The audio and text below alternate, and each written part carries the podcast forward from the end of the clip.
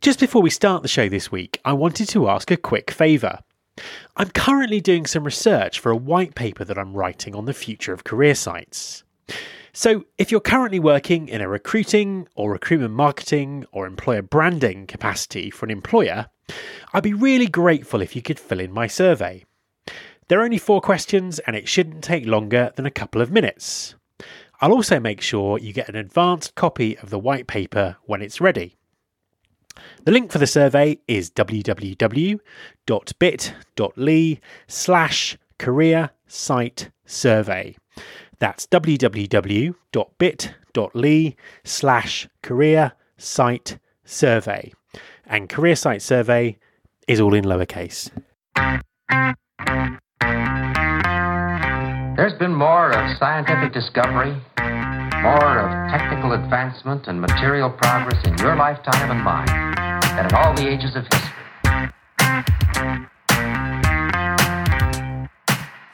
Hi, this is Matt Alder. Welcome to episode 121 of the Recruiting Future podcast.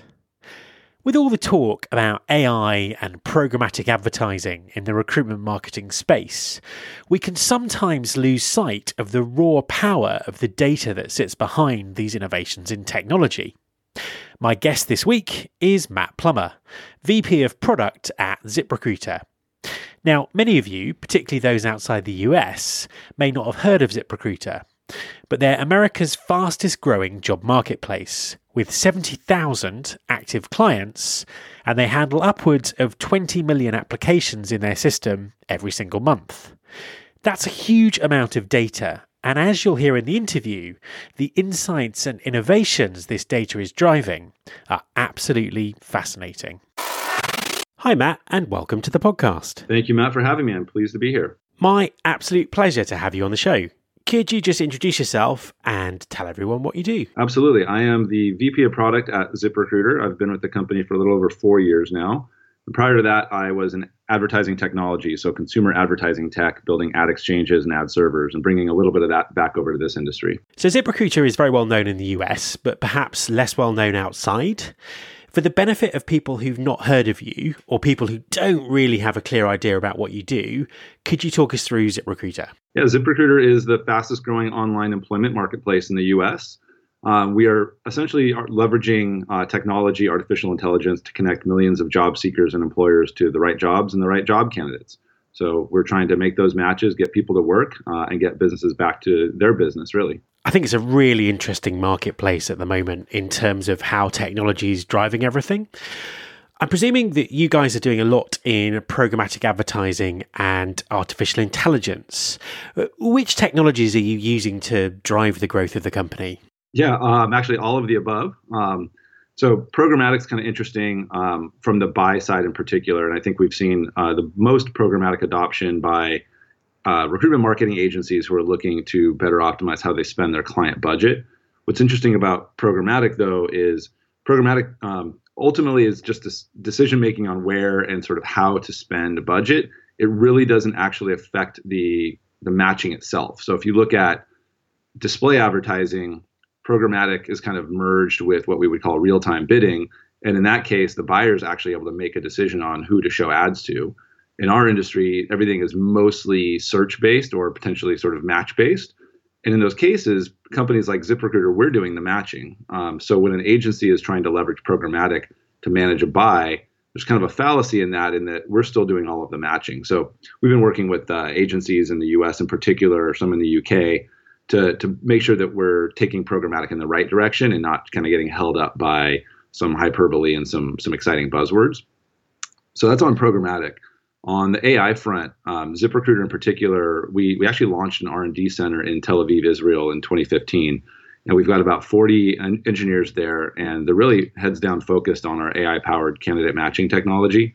And where the path that we kind of looked at was taking a look at the consumer space, where you've kind of got this transition from a lot of keyword based searching to AI driven recommendations or matching. And I'll use Netflix as a pretty universal example you know, probably well, ten years ago we were probably still ordering DVDs off of Netflix, but then as they went online with streaming, there was still a lot of searching. Like I'd have to go search or browse through like content categories in a directory structure.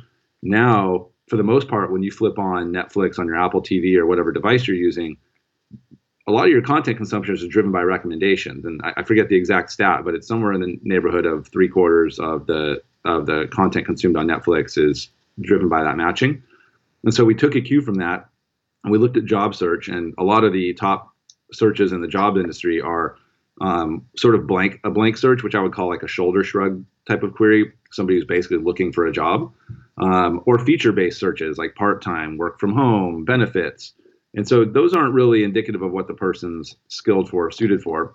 So we took that we took the Netflix sort of approach and we spun that around and said, well, let's move from keyword based searching to recommendations where we can actually take jobs as they're posted and then recommend those to candidates in real time based on their actual uh, likelihood of being uh, rated positively by the employer. I think they're both really interesting areas. Just to big, just to dig a bit deeper, um, backing up to talk about programmatic again, there's probably quite a few people listening to the show who are not fully up to speed with it. Could you just talk through how it works and why your approach is different? Yeah, and I'll use the agency example. I think it's probably the, the most universal and probably the most common right now. So when an agency is trying to manage recruitment marketing budget for a client, uh, they're really trying to deliver the best value and, and, ultimately the best ROI. We're, we're a little behind in this industry in how we look at ROI, but we're, we're getting there. So what it started out as was really rules-based management. So once a job, for example, reached a certain application threshold, like 100 applications, stop sponsoring the job. So that allowed the budget to kind of be more allocated to the jobs that really needed it and didn't sort of flood one job with a bunch of candidates and starve out the others. So that was really phase one of what people were referring to as programmatic. And then the next phase, which is kind of coming about now, is more like budget allocation. So the agency wants to make sure that let's let's just use a ten thousand dollar budget as an example. They want to make sure that ten thousand dollar budget is spent with the publishers or the, um, the search marketplaces like us where the efficiency is there. So they can get volume, they can get quality, they can get a good, uh, let's call it a CPH or maybe even a cost per hire. And today or yesterday, maybe the way that they do that is um, manual budget allocation. So like 20,000 or sorry, 2,000 of that 10 would go to one publisher, another 1,000 would go to another. And then the agency rep would have to sit there and ensure that the spend was being, uh, the dollars were actually being spent because the agencies are incentivized to ensure that the dollars do get spent but they're getting um, spent efficiently and effectively. That's a lot of sort of mid-month or intra-month management of those budgets. And so the modern or the current sort of step uh, evolution in programmatic is to automate more of that. So tracking all of the CPAs and ideally tracking down to a higher sort of quality candidate level and making budget allocations that uh, allow the dollars to be spent where the publisher is delivering the most value to the client. So that's kind of the current evolution of programmatic, and that's where you know there's some issues where the agency and their programmatic tech can't ultimately affect matching, uh, but they can make some budget allocation recommendations. So there's value in it. We just have to make sure that the the programmatic platforms and the publishers are all working together to make sure that it's doing the best thing possible for the client. And in terms of using artificial intelligence for job matching, uh, I think this gets talked about a lot, but it's always interesting to see how it might be working in practice. From what you're doing in your development centre, how is it affecting the way that people search for jobs? What's the candidate experience like? Um, and, and, what are employers getting from it? Yeah, we try to make the experience on both the employer side and the candidate side feel magical. Um, the internal sort of code name for what we started doing, we actually referred to as Magic Five. Um, it's not a sort of product name; it's just an internal code name. Um, and the idea was we wanted to deliver five qualified candidates to the employer within the first 24 hours of a job being posted. So imagine this experience where, especially for a small business owner, um, you're in the back office for your business, you post a job, and almost before you turn out turn out of your chair and get back to work, you've got your first couple of qualified candidates coming in. We wanted that real magical experience. Um, we didn't want to have you know some special process that the employer had to go through or that the candidate had to go through. So it's all really behind the scenes. Um, and so and same thing on the candidate side. When the candidate is getting these job notifications, all they know is if I'm getting these great recommendations, it's really easy to apply to the job. Um, they don't understand that it's coming from you know anything that that kind of looks at their aggregate behavior and recommends jobs based on that using machine learning. They just know that you know we, we recommended something that seemed like a good fit to them. You mentioned the aggregate learning and, and the machine learning that make the match work. What kind of behaviors are you looking at to, to give that high quality match?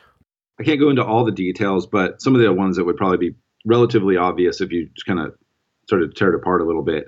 Um, jobs that you apply to, how those applications are rated by the employers, right? That's a big one. We want to make sure that our recommendations are can be tested against something in, in real life, and that real life test is typically an employer evaluation of the actual candidate. Um, job clicks, job searches, so anything that the that the user is doing, including whatever's on their resume, um, if they're using different resumes for different types of jobs, all of those things can be inputs into into our system. Interesting. I can see how those data points would make the match work. Uh, what about on the client side? Is it a case of them just getting these magical better candidates? Or, or do you think there's an appreciation for what goes into the, the technology of matching? Yeah, very much so. Um, a couple of interesting data points that we've been able to now collect over the last couple of years. So, a candidate who applies to a job through a recommendation that we make with our machine learning um, they're about twice as likely to move through the uh, the post application process, so sort of the the initial screening and review process, than a candidate who finds a job just through like keyword based searching. So right there, that tells us that um, we're recommending much better jobs and they're finding sort of organically, um, and that the employers are appreciating that because they're moving them through. So a downstream metric that we often look at because we are a subscription business primarily are subscription metrics. So you've got things like retention and reactivation. Um, and when somebody does cancel their account, we we survey them and to understand, you know, is it just a they don't have a hiring need anymore? Is it that they've um, and they've successfully filled the position, or were they unsatisfied with the service? And so that survey has been really useful, and we can directly correlate some of our um, advances in our matching technology with employer satisfaction and then that also then kind of backs out into retention and reactivation. So we're seeing our own business metrics improve because of the improvements in our matching that's led to our customers hiring people faster and putting you know butts in seats faster um, so they can kind of get back to their running their own business I think what's very interesting and significant there would, would be the volume that you're dealing with to the volume of data that you're dealing with to get that level of intelligence. For people who are not overly familiar with ZipRecruiter, could you just give us a sense of the scale in terms of the number of clients you have, um, the number of jobs, and the number of candidates you're dealing with? Yeah, we have about 70,000 active customers today. Um, and on an average month, we see anywhere between 15 and 20 million applications. And those are applications that are actually being captured in our system. Um, there's probably another 10 to 15 million that we're responsible for that end up in third party ATSs. Um, but out of those 15, 20 million applications, we collect a lot of data points. So it's all, again, all the search uh, search inputs that we've got from people, all the clicks, all the applications, and then all the ratings of those applications. So really to, to properly use machine learning and AI, you've got to have a lot of data to learn from or systems to learn from. So we've we've identified some interesting patterns that you know we would have never done either with a smaller volume of data or even as humans ourselves. And what's that told you about job seeking in general? Is there anything that surprised you about the way that people are looking for jobs? Yeah, so we actually identified some interesting patterns in, in the data, and this was machine learning identifying them, not us as humans. Uh, one example was this habit of pro- people who are looking for product management jobs in New York were also looking for those same types of jobs in the San Francisco Bay Area. And when we talk about that, it sort of intuitively could make sense, but you know, would you have come up with that on your own? Unclear. But our our data sort of identified these sort of connections, if you will. And one a way to think about that and how these connections are identified is imagine a recruiter who has seen hundreds of millions of applications in their lifetime, has placed a bunch of people, has seen the employer or the recruiter reviewing signals that come back from that, those quality signals. And so they've seen so much, they've got so much experience that when a new job is posted, they just kind of go back into their uh, unlimited brain power and identify the things that they've seen in the past and how that can relate to the job that's now being posted.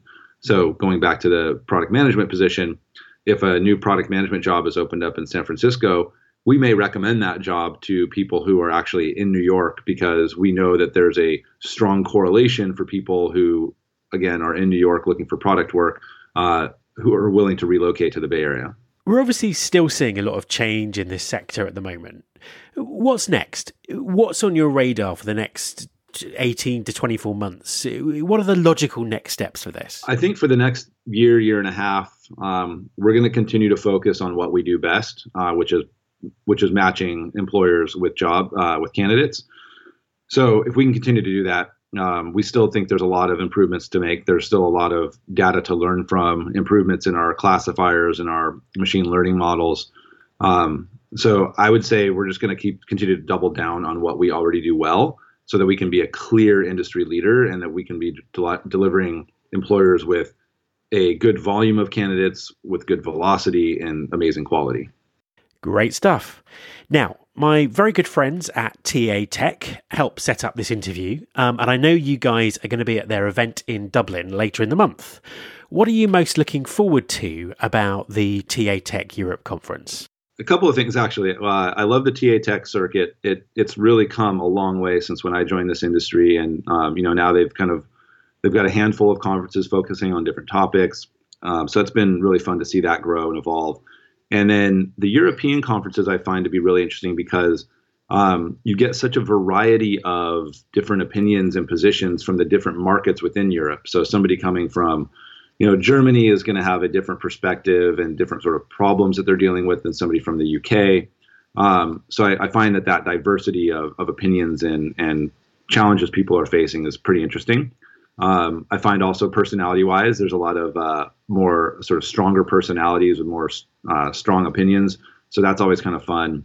And then for this conference in particular, um, I'm going to be co-presenting with our R&D lead from Tel Aviv, and we work really well together. And I'm really excited to get on stage with him and talk about some of the things that we've been doing, both from the business impact as we've kind of discussed today, as well as some of the technology. Um, so letting uh, Avi, our, our R&D lead there, dig into some of the tech and kind of share that with the audience. It's going to be really exciting. Matt, thank you very much for talking to me. Yeah, Matt, it was great to catch up on this. I think it's a fascinating topic. My thanks to Matt Plummer. And my thanks also to the guys at TA Tech who helped organise this interview. You can subscribe to this podcast in iTunes or via your podcasting app of choice. The show also has its own dedicated app, which you can find by searching for Recruiting Future in your App Store. If you're a Spotify user, you can also find the show there. You can find all the past episodes at www.rfpodcast.com. On that site, you can also subscribe to the mailing list and find out more about working with me. Thanks very much for listening. I'll be back next week, and I hope you'll join me.